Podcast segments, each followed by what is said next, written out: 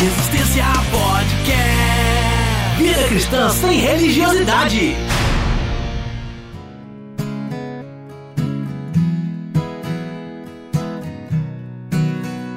Fala Resistência, episódio de número 62 no ar.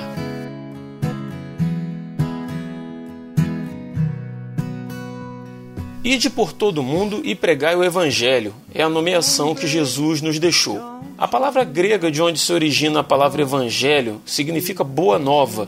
E que boa nova é essa que devemos anunciar ao mundo? Que Cristo morreu pelos nossos pecados e nos deu vida?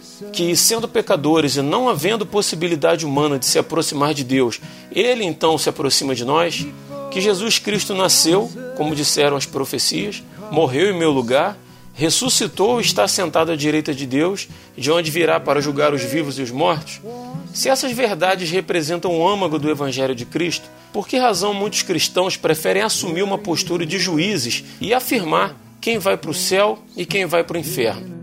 Onde foi que deixamos de apresentar a boa nova de salvação e começamos a ser portadores da mensagem de perdição? Isso e muito mais nesse episódio. Eu sou Rodrigo Oliveira e a boca fala do que está cheio o coração. Fala Resistência, aqui é o Daniel Oliveira. Então apanhou Davi as suas próprias vestes e as rasgou, e assim fizeram todos os homens que estavam com ele.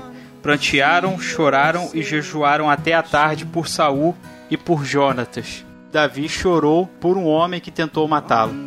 Eu sou o Chico Gabriel e se tem alguém que merece ir para o inferno, essa pessoa sou eu.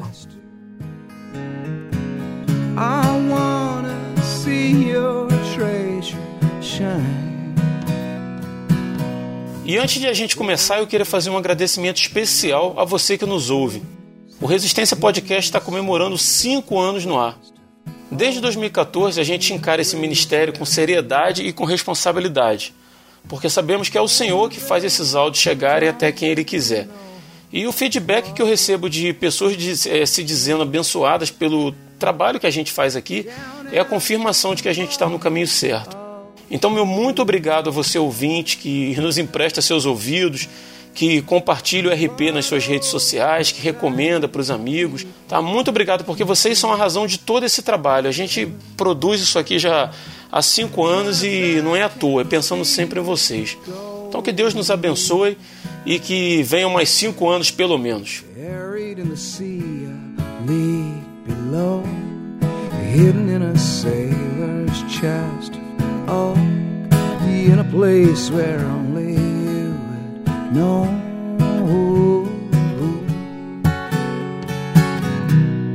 Buried in the woods where no one goes, hidden in a sailor's chest. Oh, be in a place where you and only you can know. Could know. Could know.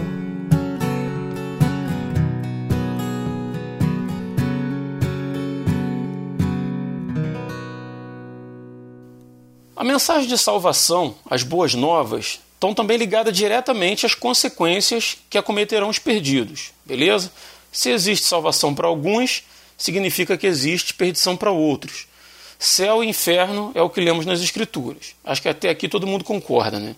Mas a mensagem de Cristo é para que preguemos as boas novas de salvação. Cristo veio ao mundo e nos religou a Deus.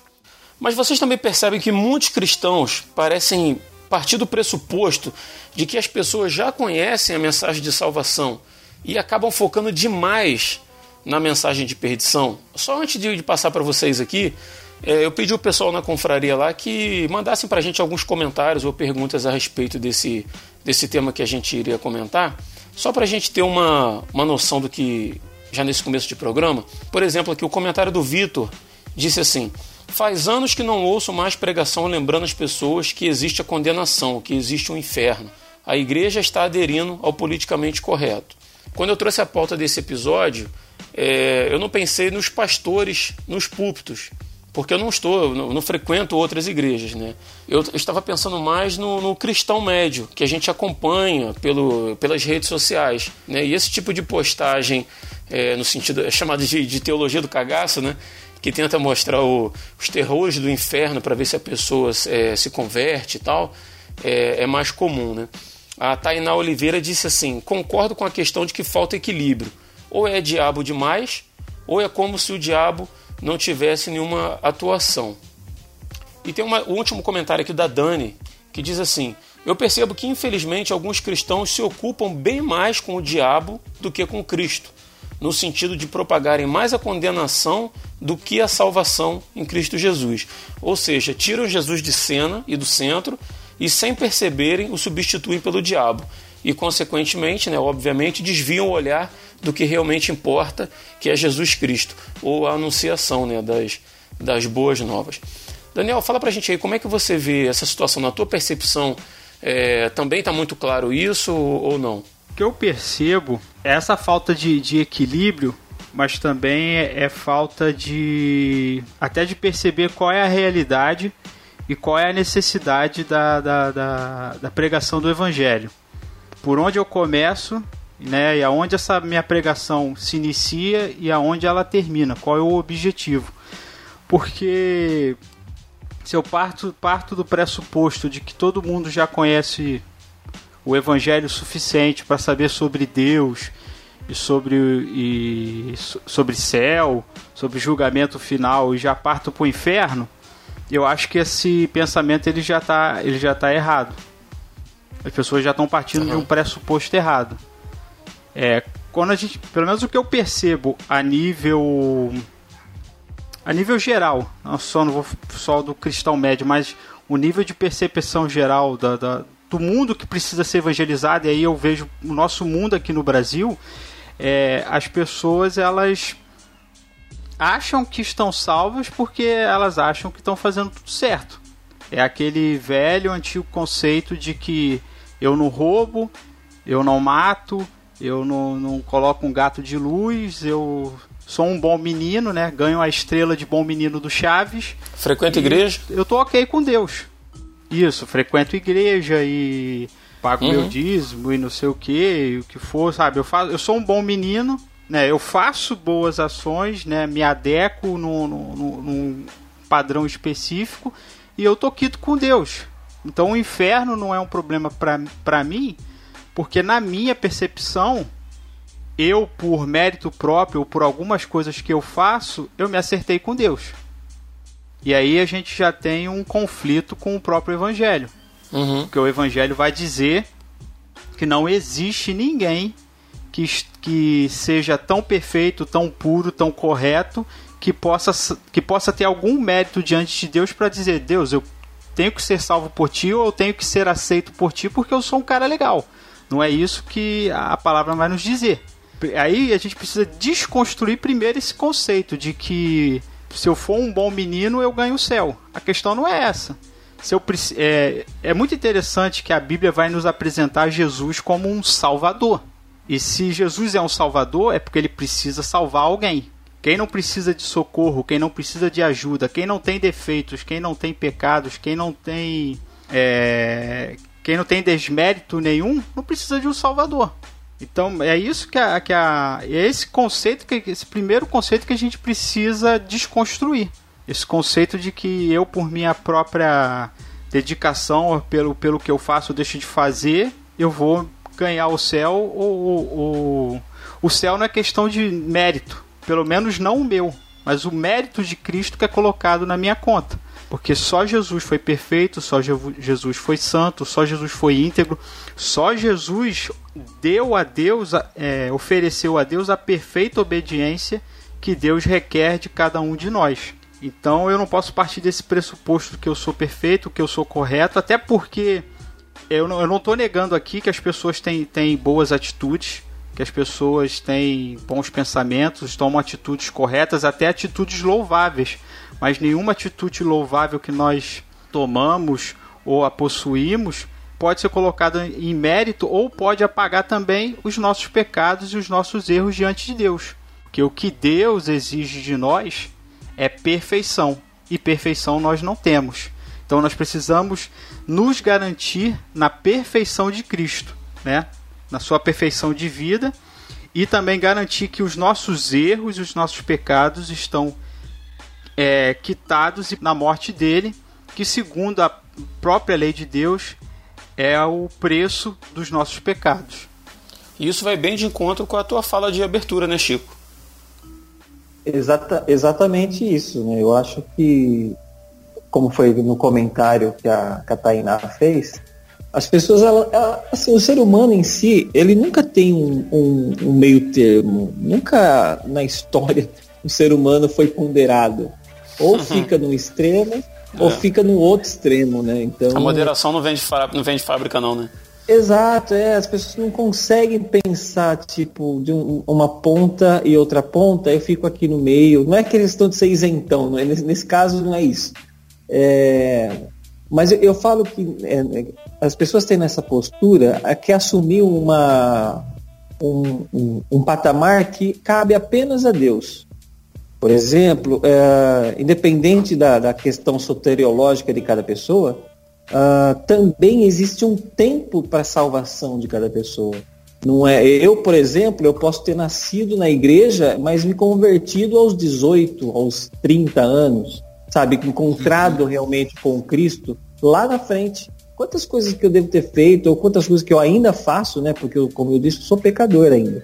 Mas é, é, existe um tempo né? Tem pessoas que realmente se encontram com, com Cristo muito cedo, né? Cristo vai até elas muito cedo e outras vai na hora da morte. Por exemplo, o ladrão da cruz. Né? Quantas coisas erradas aquele cara fez durante a vida e mesmo assim Cristo não o condenou e a, a partir do momento que ele se pôs ali, Cristo foi e falou: Não, hoje você estará comigo no paraíso. Ou seja, quantas pessoas já condenaram aquele ladrão? Tanto muitas pessoas que, inclusive, ele estava sendo morto numa cruz, né? Sendo culpado. Ele mesmo assumiu a sua culpa. Ele mesmo disse: não, ó, esse está aí inocente, mas nós estamos aqui porque somos merecedores dessa morte, dessa, dessa condenação. Ah, ele primeiro já assumiu o seu erro, já assumiu a sua culpa, reconheceu que ele estava errado. Então a gente tem que ter uma coisa em mente que é eu não posso assumir um papel que é de Deus.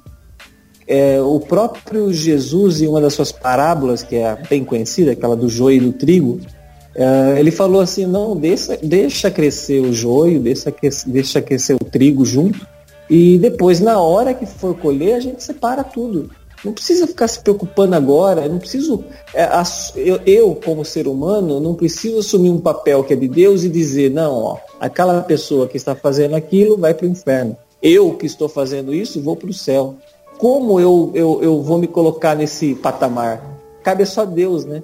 É, tipo, é nessa hora que a gente conhece o coração realmente das pessoas, porque se você realmente se encontra com Deus e, nas suas, e, e, e sabe a santidade que é Deus, a, a, a, tamanha santidade que existe na presença de Deus, você em momento algum vai se reconhecer como digno de alguma coisa.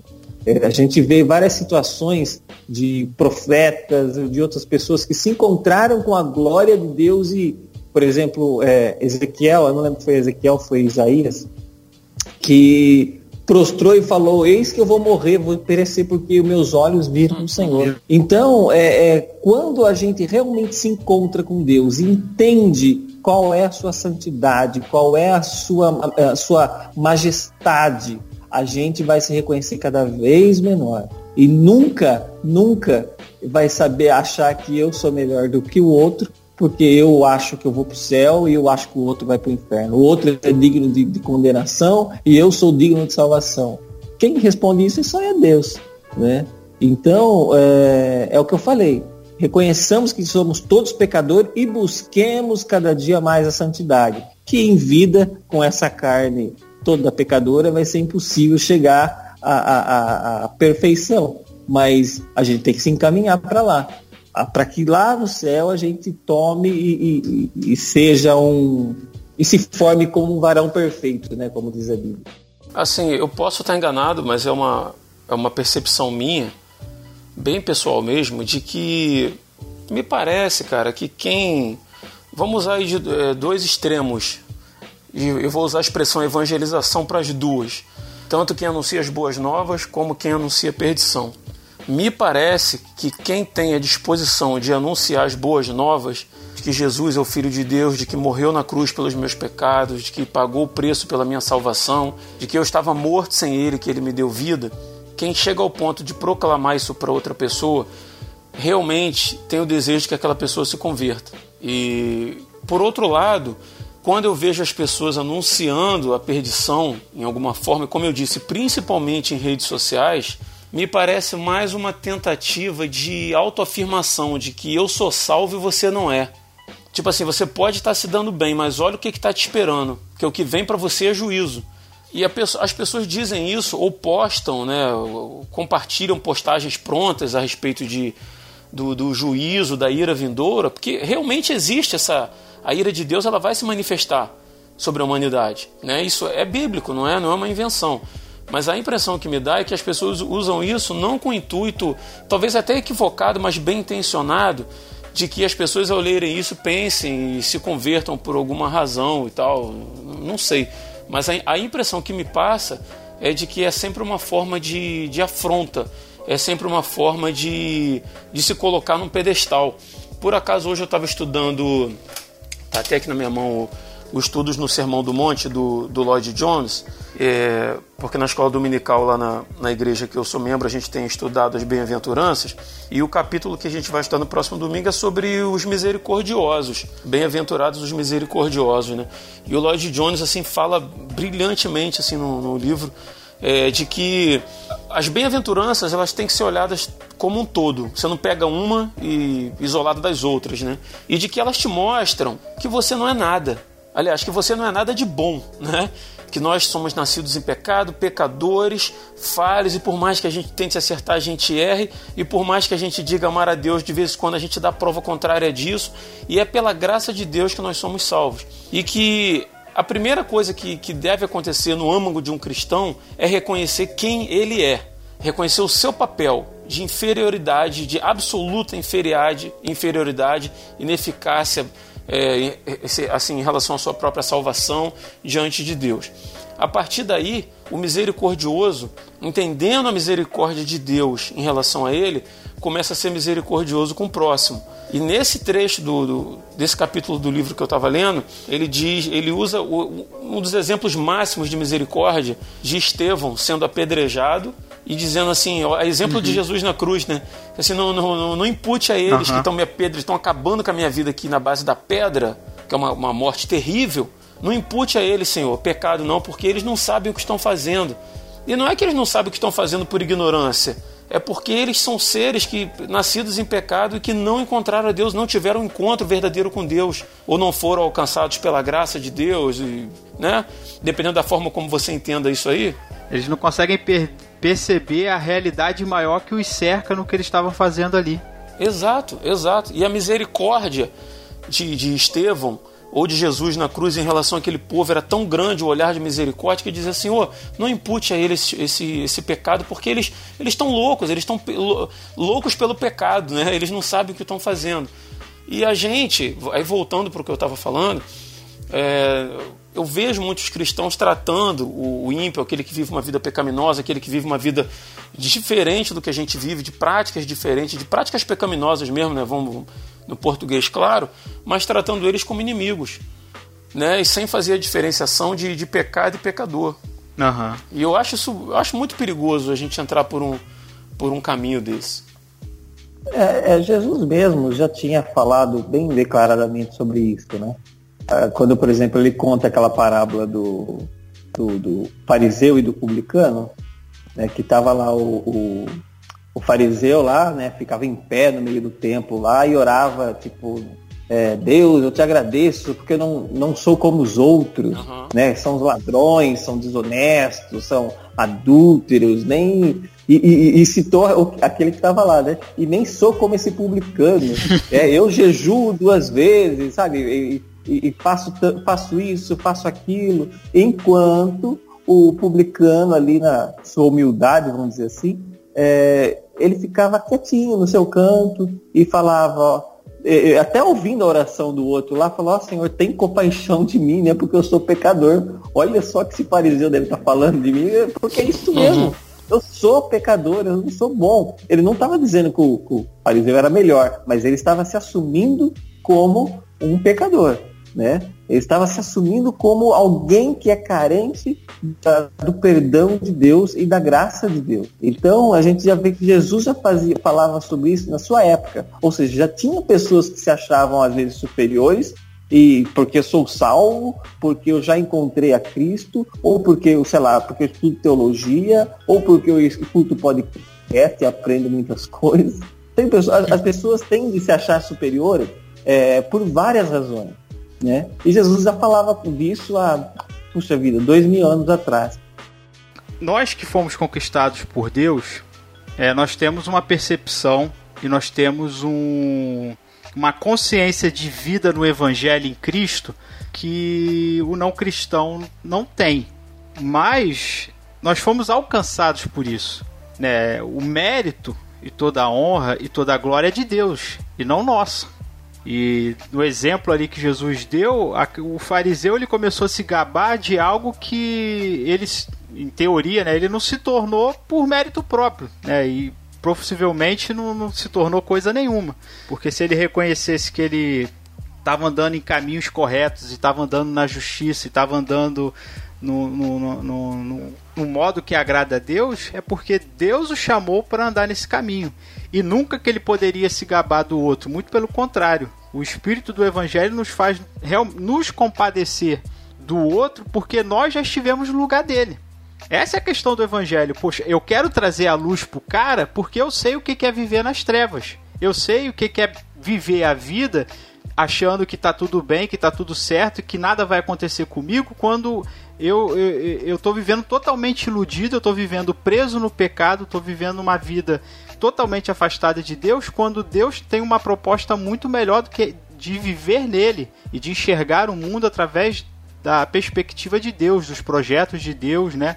Do, da, daquilo que Deus determinou como a vida deve ser vivida. Então a gente nunca pode ter essa, essa, essa postura de, de arrogância muito pelo contrário, a gente tem que ter a postura de humildade, porque qualquer pessoa que a gente encontrar que esteja vivendo de um modo que viva, né?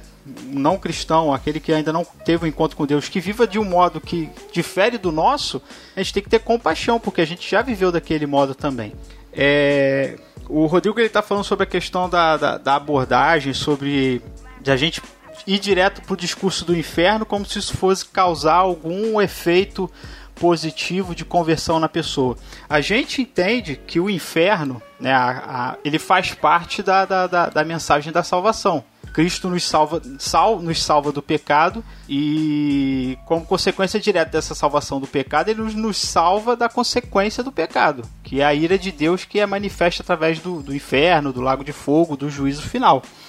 Mas como, como eu estava falando, não, não tem sentido nenhum eu falar do inferno para uma pessoa que não tem consciência, é, ela não tem capacidade de entender porque de entender a santa justiça de Deus e nem entender porque Deus lança pessoas no inferno. Então eu falar do inferno vira é, vira um assunto sem propósito, sem objetivo. Eu acho que às vezes isso pode até reverter mal, porque eu falo que eu uhum. conheço muitas pessoas que sei lá, aprenderam durante, desde a infância, porque assim, é fácil você segurar uma criança pelo medo, né? Todo mundo sabe disso. Ó, ó, o bicho papão ali, ó, não vai ali. A criança não vai, porque ela tem medo, né? Então, uhum. você segurar uma pessoa pelo medo, olha, não faz isso, porque senão você vai pro inferno. A pessoa, querendo ou não, ela vai ter aquele receio. Ela não vai fazer porque ela não quer fazer, mas é porque ela tem medo. Então a gente tem essa, esse, o medo, querendo ou não, ele traz um controle rápido sobre as pessoas, só que ele não é eficaz, né? Porque uma hora ou outra, ou essa pessoa tende a aprender de outra forma, ou ela tende a não ter mais medo, né? Seja por um uhum. motivo, seja por outro. E aí não é, não se torna mais eficaz. Aí, ou seja, aquela pessoa que deixava de, sei lá, de, de pecar alguma coisa específica é, porque tinha medo do inferno, se ela perder esse medo do inferno, vamos pensar assim, ou ela acreditar que não existe mais inferno, ela vai simplesmente viver a vida que ela sempre quis viver antes. Ela não entende uhum. a razão. Então, eu, é por isso que eu falo, às vezes pode ser uma, um, um, um, uma tática é, rápida, é, ela talvez seja um pouquinho eficaz na sua rapidez, mas ela não é duradoura. Ela não é duradoura e a pessoa tem de uma hora ou outra a se desvencilhar disso. A questão aí é qual, é qual é o cerne da pregação do evangelho. Você começa a pregar o evangelho para alguém falando sobre predestinação, se, se o livro de Gênesis se propõe a ser científico, se Jesus ficou três dias morto, se, se conta já o dia que ele morreu. A gente não entra nessas questões. Né? Existe um cerne da pregação do evangelho. E o inferno, a, a priori, não é o cerne da pregação do evangelho.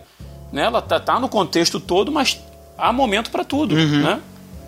É, vou dar um exemplo aqui. Todo mundo conhece a história de Jesus conversando com a mulher samaritana. É, o Rodrigo está falando aqui sobre a questão da abordagem. Pô, não tem exemplo maior do que Jesus Cristo. É, Jesus uhum. ele está conversando com a mulher samaritana, a gente conhece o texto, não vou ler aqui para não ficar perdendo muito tempo com, do, tomando tempo do cash. Mas Jesus ele chega para ela oferecendo o quê? Ele senta para com a mulher do, com a mulher na frente do poço e fala: "Olha, ele pede água para a mulher, vai para lá tirar água do poço, só que ele vira para ela e fala: "Olha, eu tenho uma água da vida para te dar". É aí que começa a questão do evangelho. Jesus ele chega, olha, eu tenho algo muito superior a essa água que você está bebendo aí. Essa água aí, ela mata a sede do teu corpo. Mas a água que eu tenho para te dar vai matar a sua necessidade espiritual. Só que ela começa a discutir com Jesus ali, ela não entende o que ele está falando. Ela fala: mas você não tem nem água, pra, você não tem nem balde para tirar a água do poço. Como é que você vai me dar água da vida eterna? Aí Jesus pega e toca na ferida dela. Ele vira para ela e fala assim: chama teu marido. Aí ela vai e responde: Olha, eu não tenho marido. Ele falou: Bem disseste, porque cinco maridos você já teve. E aí ela reconhece que Jesus é profeta. Só que Jesus ele não fala isso sem motivo, sem objetivo. E ele não fala isso simplesmente para magoar ela ou para machucar ela, para acabar com ela, mas é para ela reconhecer aquela necessidade espiritual da água da vida que ela até então não estava reconhecendo que ela precisava. E ali, quando Jesus fala fala isso com ela que chama teu marido e ela reconhece que ela não estava bem certinha e ela reconhece Jesus o profeta, ela abre para Jesus começar a falar com ela sobre o reino de Deus. Aí ele fala, ó, eu sou o Messias. Aí ela diz, ó, disseram que o Messias ia explicar tudo, ia é, dizer todas as verdades que ninguém sabia. Ele, é, Jesus vira para ela e fala, sou eu que falo contigo. Então, as pessoas às vezes querem partir para o inferno e Jesus ele começa com quero te dar água da vida. Só que o problema é que as pessoas elas não entendem por que elas precisam da água da vida e é, é por aí que Jesus começa. Talvez é, muitos de nós, alguns dos nossos ouvintes começaram a andar na caminhada cristã por medo do inferno. Mas a gente não pode continuar na caminhada cristã por medo do inferno é por uma consciência da gravidade do que é ser nascido em pecado, do que é ser nascido em Adão e quais são as consequências disso. É olhar para mim mesmo e dizer: não, eu não quero mais ser assim. Eu não quero mais que o meu corpo seja escravo do pecado. Não porque eu tenho medo do inferno, mas é porque eu entendi que Cristo, que em Cristo Deus está me chamando para um caminho muito mais elevado, muito mais saudável, muito mais digno, muito mais íntegro de vida através da transformação que ele tem para me dar. E aí eu paro de andar na igreja, paro de caminhar é, neste mundo como um cara que só tem medo da, do inferno. Não, eu tenho uma consciência de que Deus tem um plano melhor para minha vida e eu me entrego para esse plano. Eu tomo, eu, eu, é, eu passo a, eu, eu passo a ser desse plano de Deus, algo alguém que foi mudado e tocado pelo Espírito Santo de Deus, como essa mulher foi tocada. Ela entendeu o que, que Jesus estava querendo dizer com aquela água da vida. Olha, eu estou querendo te dar água da vida porque você precisa resolver essa tua vida. Porque o jeito que você vive não é bom para você. Tanto que cinco maridos você já teve. Se você deixar eu te ajudar, eu resolvo o teu problema aí com teus cinco maridos.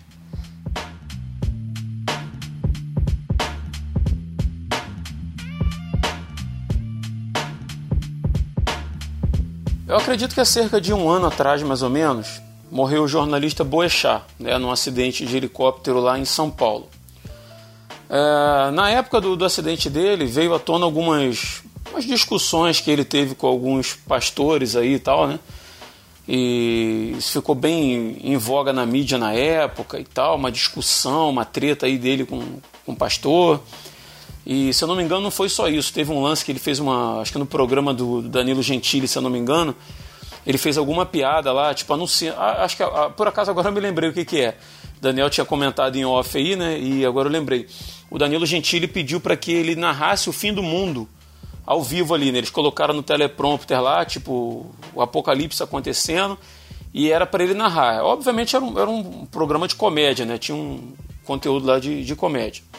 A partir do momento que ele morreu, veio um monte de crente para a internet, que é o que eu estava falando lá no começo, fazendo postagem, compartilhando aquelas artezinhas prontas, celebrando a morte do tal jornalista, é, como indício de que Deus havia pesado a mão sobre a vida dele e glória a Deus por isso, nosso Deus vingador da caverna do dragão, né?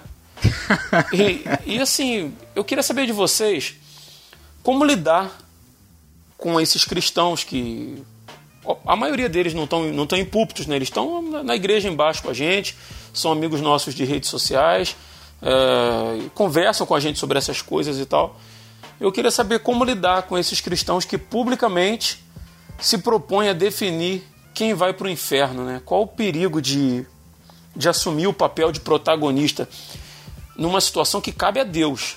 Eu não sei como lidar com as pessoas assim. É difícil, né? Às vezes, eu, a, a, mim resta indignação muitas vezes. Uhum. Eu falo que assim, muitas vezes em rede social eu, eu não sei eu me afasto porque, de uma certa forma, eu fico com medo de uh, reverter para eles o que eles estão fazendo para outros, assim, sabe? Uhum. Eu tenho o mesmo sentimento para com eles do, do, do, que eles têm com outras pessoas. E, e às vezes eu penso, esses dias, por exemplo, teve um acidente aqui perto da minha cidade. E envolveu um caminhão, um ônibus com presos e um carro. É, não, era um caminhão e um ônibus. O carro, é, esse é, é o carro da situação. Uhum. Era um ônibus com presos que estavam voltando, acho que de, de alguma saidinha, alguma coisa assim, né? De uma uhum. tal. E, e, e, um caminhão. O motorista do caminhão morreu e, e quando já publicaram assim, ah, teve um acidente desse com o ônibus e o caminhão, as pessoas já começaram a falar assim, daqui da minha cidade, falar assim, é, é bom que morre tudo mesmo, esses, esses bandidos, não sei o que lá. Nossa, eu falei, gente, eu falei, eu, eu pensava comigo, eu falei, puxa vida, gente, não pode, não é assim, né? Ok, as pessoas, eles estão pagando pelos erros que eles uhum. cometeram. E a, a, minha intenção, e o, o meu desejo, e o que eu acredito que deveria ser a vontade de todo cristão, que essas pessoas encontrem com Deus assim, de uma certa forma, elas, elas venham conhecer a salvação, a graça de Cristo na vida delas, para que a vida delas seja regenerada. Né? Não apenas, não, tem que matar, tem que morrer. Eu compreendo algumas situações de extremidade, que, que há um conflito maior, sabe? Que há situações que não há como é, sair dali sem outra é, uma consequência pior, uhum. sem ter que alguém que morra, por exemplo, né? Vamos dizer assim, no confronto de, de uma polícia, um bandido, né? Ali é, é aquele tal negócio, é matar ou morrer, vai, quem, quem atirar melhor realmente vai, vai sair ganhando, né? Mas mesmo nesse caso, eu não acho que é motivo de comemoração, porque quando eu vejo, por exemplo, seja quem for, seja a pior pessoa do mundo, se essa pessoa morrer sem Cristo, eu tenho vontade de chorar, porque eu sei o que está reservado para ela. Eu sei e eu não, eu não queria que ela fosse para esse caminho. Eu queria que realmente se encontrasse com Cristo e, e, conhecesse a salvação que Ele pode dar. Essa água da vida, que a mesma água que Ele deu para essa mulher samaritana, né? Então eu penso assim, ok, foi eu, mas o meu coração chora. Eu não vou ficar feliz, ah, é, tá certo, é bom que tenha morrido porque ele podia matar tantas outras pessoas e tal. É, eu já estou me alongando demais, mas o que eu quero dizer é exatamente isso. Eu vejo que muitos cristãos hoje, eles estão fugindo de alguma coisa que seria principal para serem reconhecidas como cristãos. E eu estou falando ah, simplesmente do fruto do Espírito. Uhum. Eu acho que isso é algo importante. Que acho que se você quer conhecer alguém, é como Jesus falou, ó, você só conhece o, o, a árvore pelos frutos que ela dá. Tá?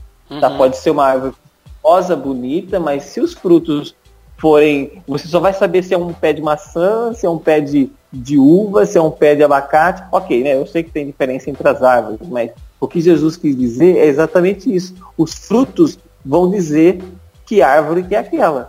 Né? Então, quando a gente fala, por exemplo, dos frutos do Espírito, amor, gozo, paz, longanimidade, benignidade, bondade, fé, mansidão, temperança, falta isso nas pessoas e elas não estão compreendendo. Elas não estão entendendo que falta isso nelas e, ou seja, elas não estão manifestando aquele que é para estar dentro delas. Então eu penso assim, eu falo que às vezes eu me afasto dessas pessoas porque eu talvez eu não consiga. E hoje em dia a gente vê mais esse tipo de coisa em redes sociais. Né? É diferente, é, é mais difícil a gente encontrar pessoalmente uma pessoa e estar tá falando sobre isso e ela falar barbaridades, como às vezes fala em algumas redes sociais. Acontece sim. Né? E aí é mais fácil a gente conversar, porque você está numa argumentação, está conversando, está expondo alguma situação. Mas em redes sociais eu simplesmente abandono. Não tem. Se eu for lá e falar alguma coisa contra, é, ou mesmo se eu citar um versículo, alguém vai vir, vai vir me bater, sabe? É, então é, é, nesse sentido que eu falo de me afastar. Uhum. Mas como lidar com essas pessoas, eu, eu vou ser sincero em dizer que eu não sei. Cara, quando a gente vê uma situação dessa, tem um texto de Lucas 13, do verso 1 ao verso 5, onde Jesus fala sobre os galileus que morreram enquanto faziam sacrifício, quando Pilatos foi lá e mandou matar todo mundo. E Jesus fala também de uma torre, a torre de Siloé, que caiu e matou 18 galileus. E a multidão chega para Jesus, né? Contando lá o que tinha ocorrido. Ó. Deixa eu ver aqui. Isso, alguns dos que estavam. A galera chegou para contar para Jesus. E Jesus, já percebendo né, o que estava por trás daquela conversa, ele vira para aquela para aquela multidão e pergunta: vocês acham que só porque eles morreram dessa, é, dessa forma violenta eles eram menos pecadores do que vocês?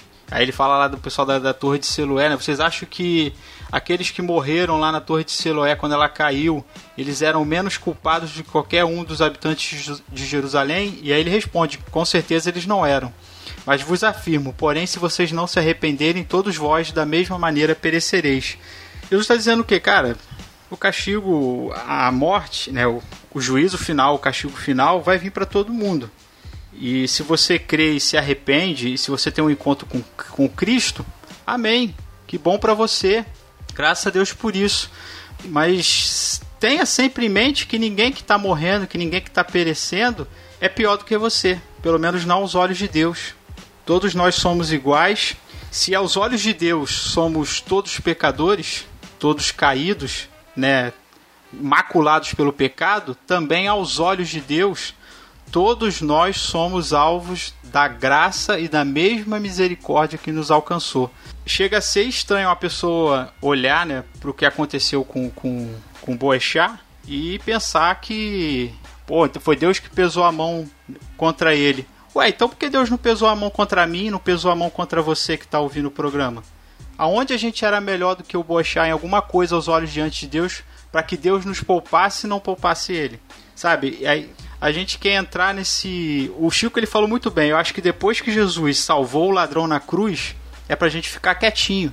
Porque o último momento pertence a Deus. Claro que percepções sobre a vida da pessoa, como ela anda, me leva a crer em algo. Mas o que, que eu vou ganhar com esse me leva a crer em alguma coisa? Jesus falou aqui, ó se preocupe com você, não com quem morreu, não para onde ele foi. Para onde é que você está indo? Se você está tão preocupado para onde a alma do outro foi, por que você não está preocupado com a sua? Foi isso que Jesus estava dizendo lá pro, os judeus ali na. Vocês estão preocupados com a galera que morreu na mão de Pilatos? Vocês estão preocupados com o pessoal que morreu na torre? E a vida de vocês? Vocês só estão olhando o pecado dos outros, só estão olhando o erro do outro, e a tua vida que você não conserta, que você não acerta. Aí, ah, a misericórdia de Deus acabou na vida dele? E quanto tempo a misericórdia de Deus vai ficar ativa na tua vida? Né? As pessoas, sei lá, ficam querendo fazer essa contabilidade daquilo que pertence a Deus, e a gente não ganha nada com isso. Eu abri o programa com falando sobre Saul. E quando eu estava estudando o, o livro de 1 Samuel, me comoveu bastante essa atitude de Davi em relação a Saul. Saul foi um rei, cara, ele foi ungido por Deus. Ele tem os, ele teve os seus erros, ele teve os seus pecados, ele teve o seu afastamento de Deus, mas se você ler toda a história ali, sem preconceitos, sem já partindo lá pelo conceito final do que a Bíblia diz sobre Saul, mas você vai entender que ele era um cara que muitas vezes acertou, mas que tomou escolhas erradas e quis permanecer nesse erro. E você vê que Davi várias vezes tenta, né, Davi, o próprio próprio Samuel tenta botar Saul no caminho certo, se corrige, anda corretamente e ele não quis mudar. E eu, eu acho muito bonita a atitude de Davi quando ele rasga suas vestes e chora por um cara que ameaçou a vida dele. E aí eu pergunto, Davi que tinha todas as razões para não chorar ou para não, não, não, prestar nenhum clamor em relação a Saul, que o cara ameaçou a vida dele, quis acabar com a vida dele. Aí eu pergunto para esses cristãos que ficaram aí comemorando a vida do Boechat, a morte do Boechat, que mal o Boechat fez pra gente? Quando é que o Ricardo Boechat me impediu de eu pegar a minha moto e ir na minha igreja adorar meu Deus? Quando é que qualquer coisa que o Ricardo Boechat falou lá no programa dele afetou a minha vida? Muito pelo contrário, muitas coisas que ele dizia lá no programa, ele falava em nome da população brasileira toda, das nossas revoltas contra a política, dos erros e dos acertos, né? E pelo amor de Deus, e pelo amor de Deus, gente, é o pai de alguém, é o marido.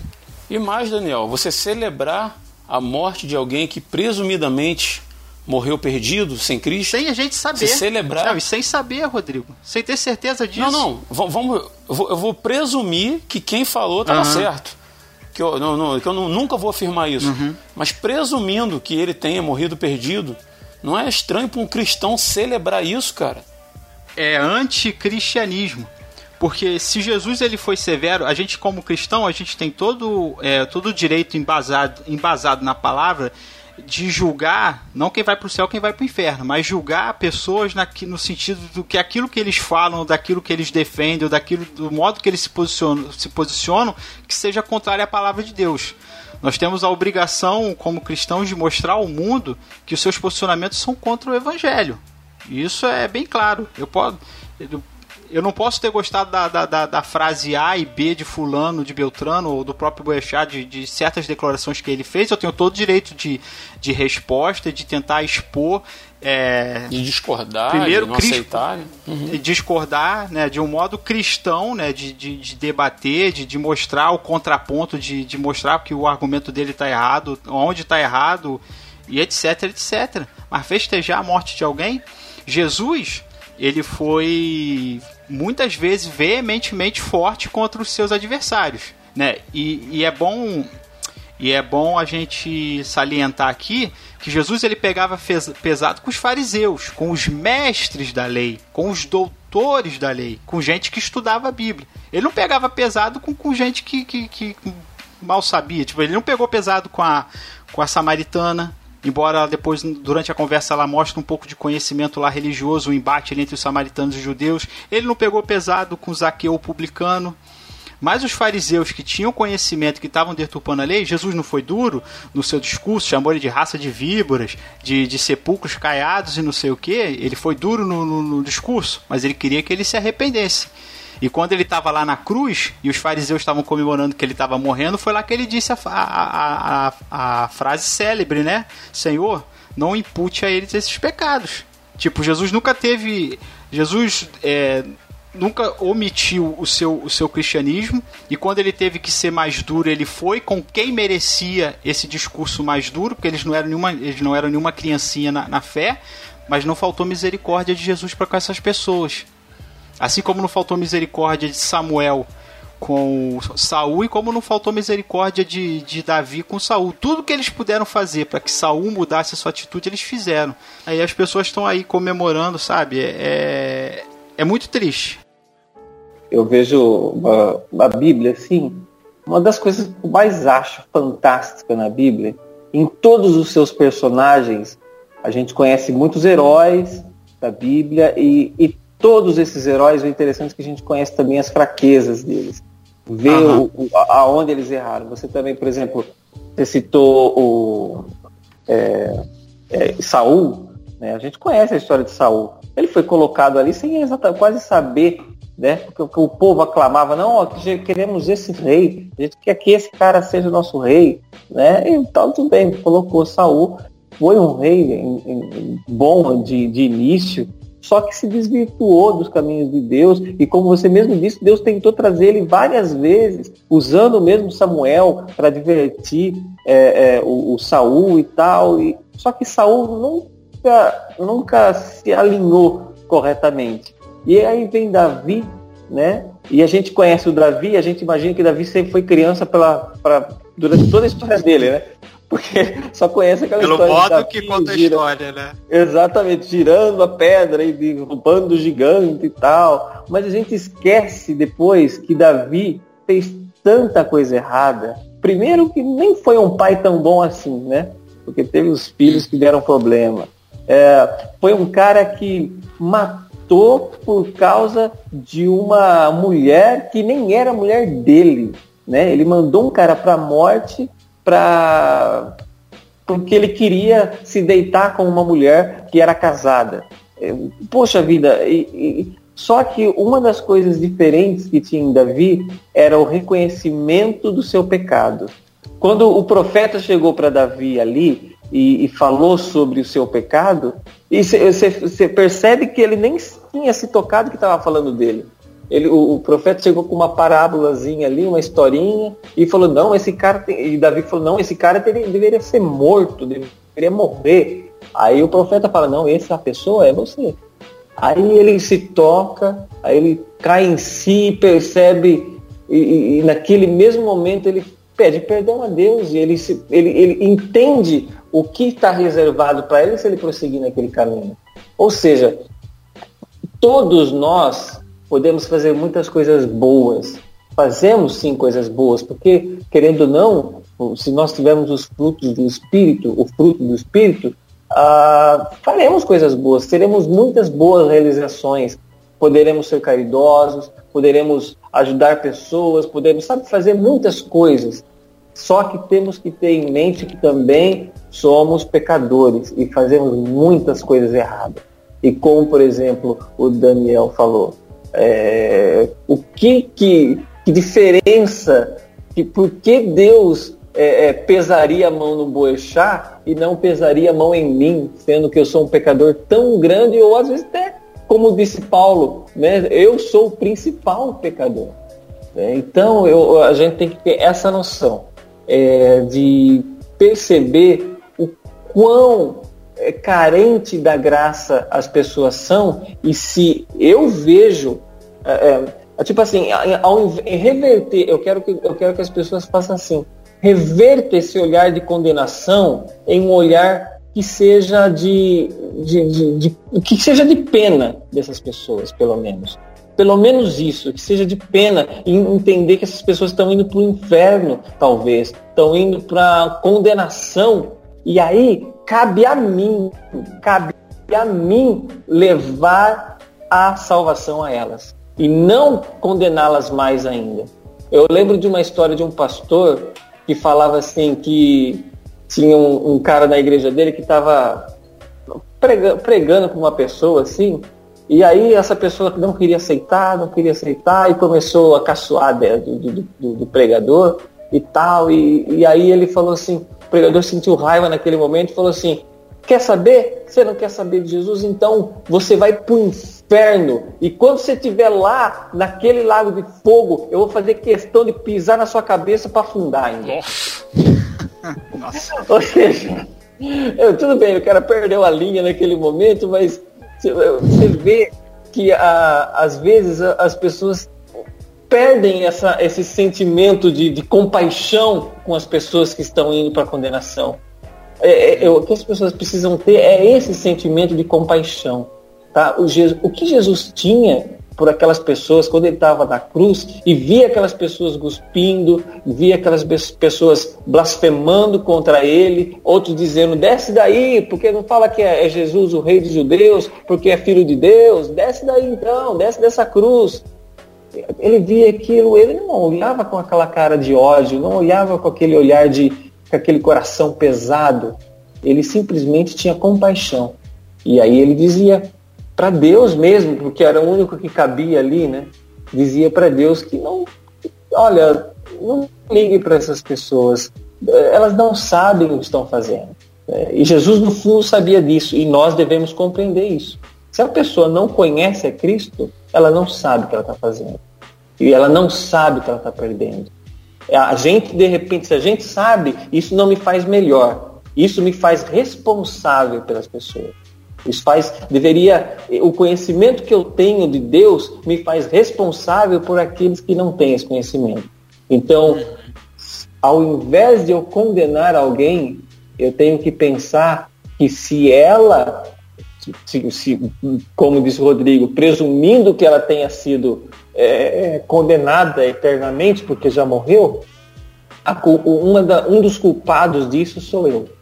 Então eu, eu deveria chorar ao invés de rir. Esse é o momento que eu deveria pensar na minha enorme responsabilidade com aquela, com aquela e com tantas almas que estão por aí.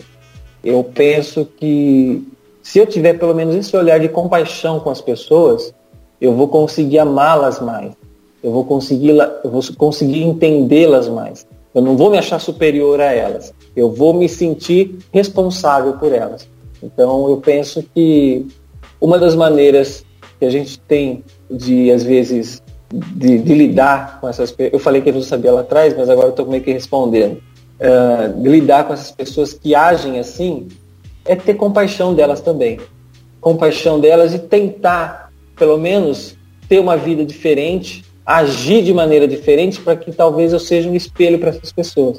Para que elas vejam, puxa vida, eu sei que muitos vão falar assim, ah, o Chico é um tonto também. Ah, o Chico é tonto, olha que, olha que bobo esse cara. Vai ficar tendo dó do, do outro lá, aprontou tanto contra a igreja, fez tanta coisa contra a igreja, agora está aí com dó do rapaz, está chorando por causa do rapaz. Alguns vão pensar assim, e eu vou ter dó delas também, porque elas pensam assim. Perfeito.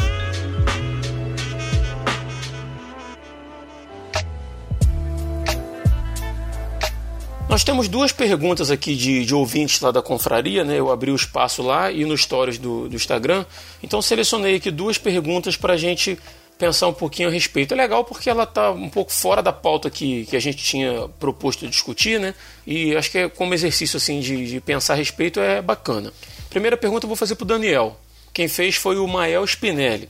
A pergunta é essa: será que o excesso de falas sobre condenação não estaria intimamente relacionado com o crescimento dos sermões hiperantropocêntricos? Por exemplo, antes se falava em você ser vitorioso por ser filho de Deus, é, o que é bíblico, porém é, é usado muito fora de contexto, né? E hoje se fala muito mais em um Deus passivo, sempre pronto a atender a sua criação. Você acredita que esses sermões hiper, hiperantropocêntricos podem ser a, ter uma, uma, uma causa aí de, de, de relação no crescimento dessas falas sobre condenação, Daniel? Eu acho meio é antagônico, porque quando você foca demais no inferno, você não está botando mérito nenhum no homem. Pelo contrário, você está jogando ele no fundo do poço. E eu acho eu acho que não tem muita relação com o outro, não. Esse crescimento uhum. de, de falar sobre o inferno é. Cara, pra mim é, é, é resultado dessa desse fervor que a gente está vivendo, né? Toda vez que se que começa esse fervor sobre fim do mundo, sobre não sei o que, ou as pessoas estão tão, sei lá, tão afastadas da igreja, ou o desespero tanto desses líderes de, de, de, de encher a igreja e começam a, a apelar. É, tipo, eu, eu fico meio assim, porque eu entendo que a mensagem do inferno ela faz parte da, da, da pregação. Só que mais uma vez, pô, o que, que adianta você falar do inferno se o cara não entende nem porque ele tá indo para lá? Uhum. Né? A questão não é só o inferno em si.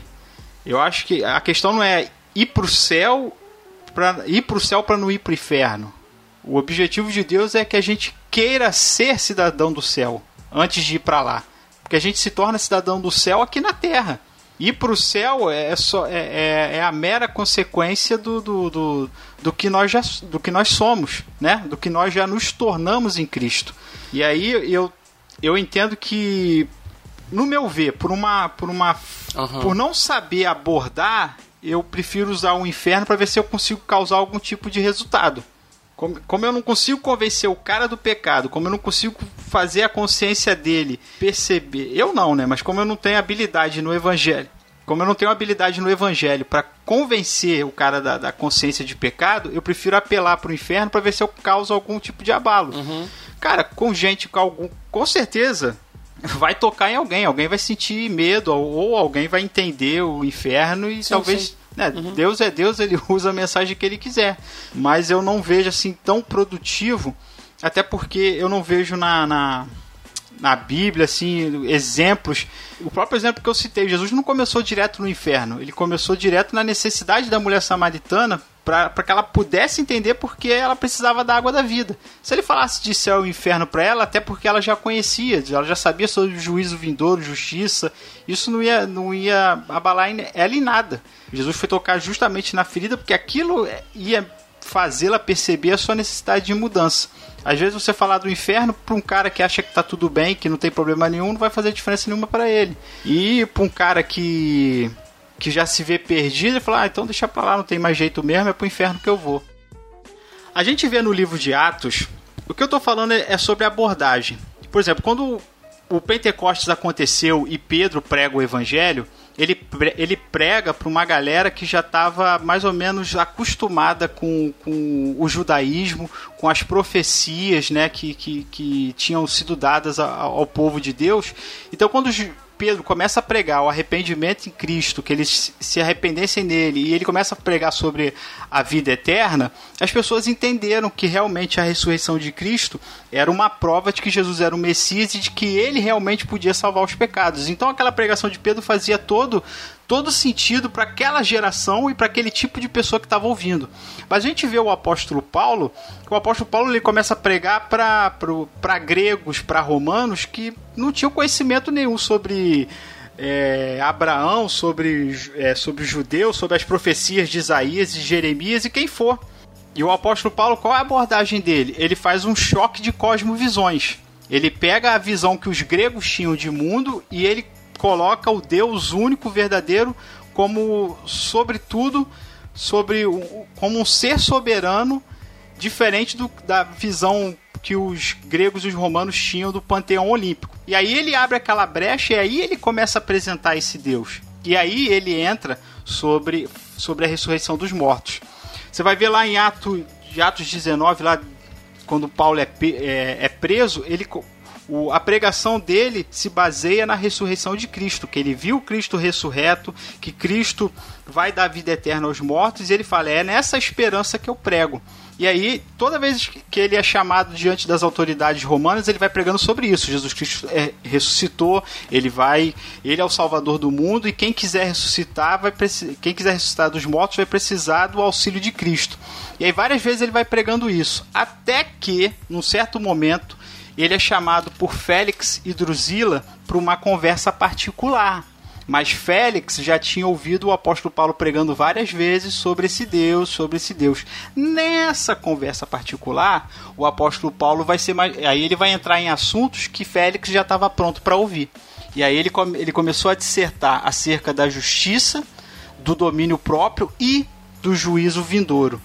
Então eu entendo que o inferno tem o seu lugar, mas não é toda hora que você deve lançar ele. Você tem que preparar o caminho para que a mensagem mais profunda, mais explicativa sobre o juízo vindouro entre na conversa. Eu percebo isso aqui no, no, no apóstolo Paulo, uma diferença entre, embora Paulo e Pedro estivessem totalmente focados na salvação de pessoas, eles tinham públicos diferentes. Paulo não podia usar a mesma abordagem que Pedro usou, até porque o público de Paulo não era o público de Pedro. Eu acho que a gente deve dar uma olhada aí no livro de Atos e perceber isso. Comece trabalhando o evangelho. Encontre as brechas para você trabalhar na vida da pessoa. E aí, quando você aprofundar o assunto, quando você achar que a pessoa está madura o suficiente para aguentar ouvir sobre o inferno, aí você fala sobre ele. Uhum. Muito bom, perfeito. Chicão, tem uma pergunta aí do Will Soares. O Will, quando ele não é convidado para participar do programa, ele tem que dar um jeito. ele mandou uma pergunta. Eu abri, eu abri o espaço para os ouvintes, mas o Will Xereta, nosso nobre diplomata, um abraço aí, Will, ele entrou lá e fez uma pergunta que eu acho que vem bem a calhar, porque lá na confraria eu vi que você comentou que assistiu uma pregação chamada Pecadores nas mãos de um Deus irado, né? Do Jonathan Edwards. Isso. O Will diz assim, ó, o medo não é uma ferramenta nova. Vide o Jonathan Edwards e, seus, e, e o seu, aí ele botou entre aspas aqui, que acredito seja um livro, não conheço, Pecadores nas mãos de um Deus irado. Quais consequências esse tipo de abordagem pode gerar nas pessoas? E por que essas abordagens ainda são usadas? Porque elas são usadas, a gente já comentou, né? É mais fácil você é, segurar a pessoa pelo medo. Mas eu queria que você fosse mais específico. Quais as consequências que esse tipo de abordagem pode gerar nas pessoas?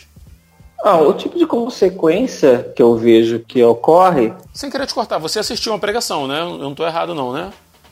É, não, eu não ouvi toda. Eu estava dando uma, uma ouvida, porque é uma, uma mensagem longa, é um ah, sermão, sim. né? Tem um. Tem um eu, em vez de ler o PDF, eu fui, ler, fui ouvir uhum. uma narração. E.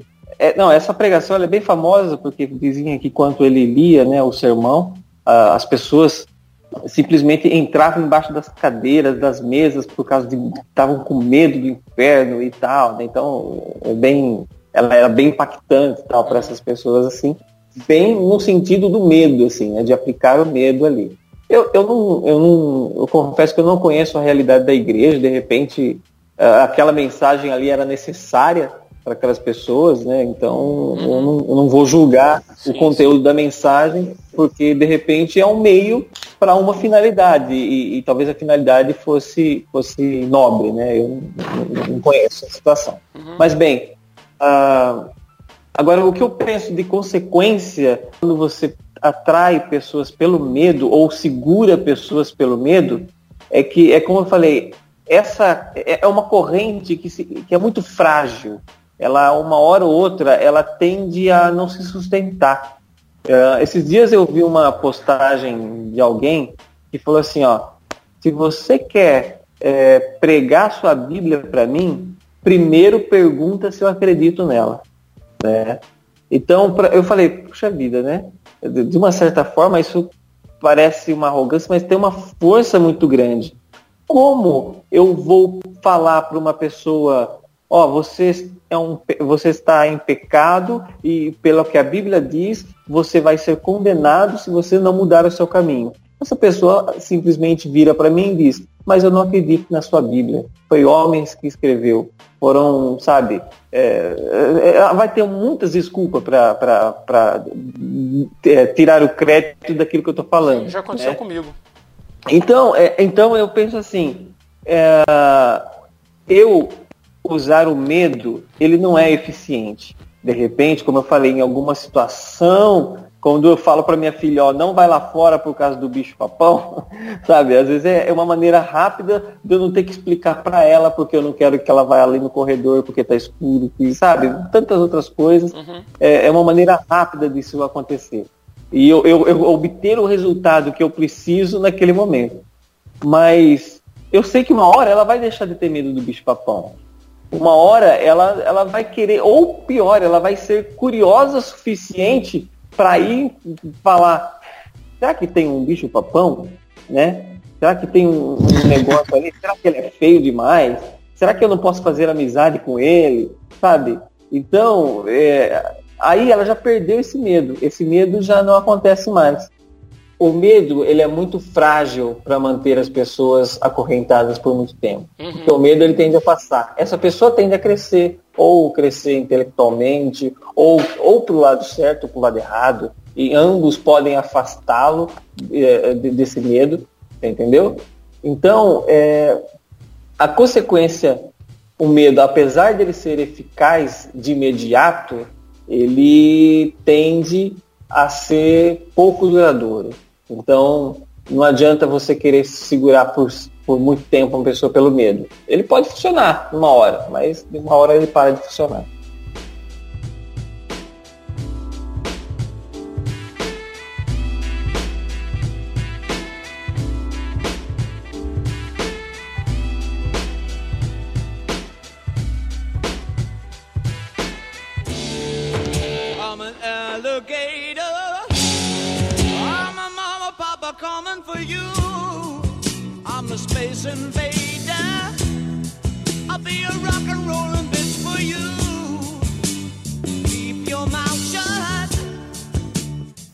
E vamos caminhando para o final de mais um episódio do Resistência Podcast. E agora aquele momento não menos importante, né, em que os convidados podem fazer uma recomendação, deixar um recadinho ou fazer suas considerações finais. Já agradeço de antemão aí a participação dos meus queridos Daniel Oliveira e Chico Gabriel pela contribuição, né? não só nesse episódio, mas pela força que, que vocês têm me dado aí nesse projeto como um todo. E eu passo a palavra aí para o senhor Daniel Oliveira. Fala aí, Dan. Então, mais uma vez eu quero agradecer ao Rodrigo, ao Chico, né, por estar tá aí mais uma vez com a gente gravando. Agradecer ao Rodrigo pelo, pelo convite. As minhas considerações finais, cara, é, a gente não pode partir para extremos, né? É, o inferno ele faz parte de um todo, né? A pregação de Jesus Cristo é, tem gente que diz que Jesus foi a pessoa na Bíblia que mais falou sobre o inferno, mas Jesus também foi o que mais falou sobre a salvação em si mesmo sobre a necessidade, necessidade, a vida que ele tinha. Quer dizer, o ensinamento de Jesus não é só inferno. O ensinamento de Jesus é o Sermão do Monte, são as parábolas. É, ele fala sobre o juízo vindouro, ele fala sobre escatologia, né, sobre os fins dos tempos, o que aconteceu, o que é deixar de vir. É aquela parada, o problema é a gente isolar ou focar só vou focar só no Sermão do Monte. Jesus é Kumbaya, My Lord Kumbaya e inferno, julgamento, juízo final. Eu não vou falar sobre isso. Não, nós temos que ter equilíbrio e é o que está faltando na igreja hoje. É o que está faltando na gente. A gente tem que saber abordar tudo. Né? O apóstolo Paulo fala: seja um, um, um ministro, né? um pregador da palavra que saiba manusear a palavra de Deus, que saiba usar. Jesus mesmo fala, tem uma palavra que ele diz que o, o bom pai, ele sabe tirar do seu tesouro coisas para abençoar a sua família. Quer dizer, cara, o inferno, né, o assunto inferno, o assunto juízo final, sendo usado de modo benéfico no momento certo, vai trazer coisas positivas. A gente tem que buscar em Deus é, essa sabedoria para usar isso no momento certo a palavra de a mensagem de Jesus é um todo e não pedaços e fragmentos. Jesus é, um, é completo, né? Não é à toa que a gente que, que existem quatro evangelhos. A gente não só se satisfaz com o evangelho de Mateus, só com o evangelho de João. Ah, eu gosto do evangelho de João. Não, meu amigo, você pode viver de João, mas se você não ler Mateus, Marcos e Lucas, a tua mensagem está incompleta. Então a gente tem que ter esse, esse discernimento, não puxar muita sardinha para um lado e esquecer o outro. Quanto mais a gente procurar amadurecer, melhor a gente vai poder falar sobre esse Jesus Cristo e mais pela graça de Deus, as pessoas vão se aproximar, se Deus uhum. permitir, usando nós como instrumentos de pregação das boas novas do reino de Jesus Cristo. Valeu, galera. Um abraço, um beijão no coração de vocês e até o próximo programa, se Deus permitir e se o Rodrigo me convidar. Não, jogou responsabilidade para mim. Pode ficar tranquilo. 2020 a gente tá junto aí, mais um ano, se Deus quiser. Beleza. Meu amigo Chico Gabriel, senhor pau para toda obra. Ô rapazinho, para me safar aqui minhas panes, minhas dificuldades. Você tem a honra de encerrar o episódio de aniversário com chave de ouro, meu amigo. Deixa aí suas considerações finais. Eita, agora puxou a responsabilidade. Ah, tive que tirar de mim e jogar para alguém, cara. Passa para outra e não quero de volta. Não tinha essa brincadeira? Bom, eu nas considerações finais, eu acho que uma das pregações principais que deveriam ter das pessoas é a compaixão. Acho que a compaixão acho que é algo muito importante que deveria ser pregado nos púlpitos e as pessoas deveriam aprender mais sobre isso. E eu tiro um bom exemplo da história de. Eu, falo da história mal compreendida, que é a de Jonas, por exemplo. Uh, eu já vi inúmeras e inúmeras pregações falando que Jonas não queria ir para Nínive porque ele estava com medo, porque o povo era bárbaro, porque matava, então ele tinha, ele estava com um cagaço de ir para lá. Aí, aí eu, eu, eu lendo, eu falei, não, gente, ele simplesmente não queria ir para lá porque ele não queria que aquelas pessoas fossem salvas. E Exatamente. ele diz isso claramente para Deus. Ele diz isso claramente para Deus quando ele fala, ó, Senhor, eu não queria vir a Nínive, porque se eu, sou, eu sabia que se eu pregasse para eles e eles se arrependessem, o Senhor ia perdoar. E eu não queria que esse povo fosse perdoado. Então, é, aí a gente vê, puxa, um profeta de Deus de, não demonstrando um pingo de compaixão pelas pessoas. E tudo bem que a gente está falando do Velho Testamento, está falando de outras, de, de, outra época, de, outra, de outro entendimento e tal. Mas é, essa história nos traz a prova de que a compaixão é aquilo que Deus quer. E a gente não está falando do povo de Israel, que foi. Era o povo de Nínive. Tá? Quantas vezes Deus mandou o profeta falar com o povo de Israel para que aquele povo se arrependesse e, o povo se arrepende? Mas nesse caso, Deus mandou o profeta falar com um povo bárbaro que nem fazia parte do povo de Israel. E, e mesmo assim, não, não trouxe condenação para aquele povo, por quê? Porque se arrependeram.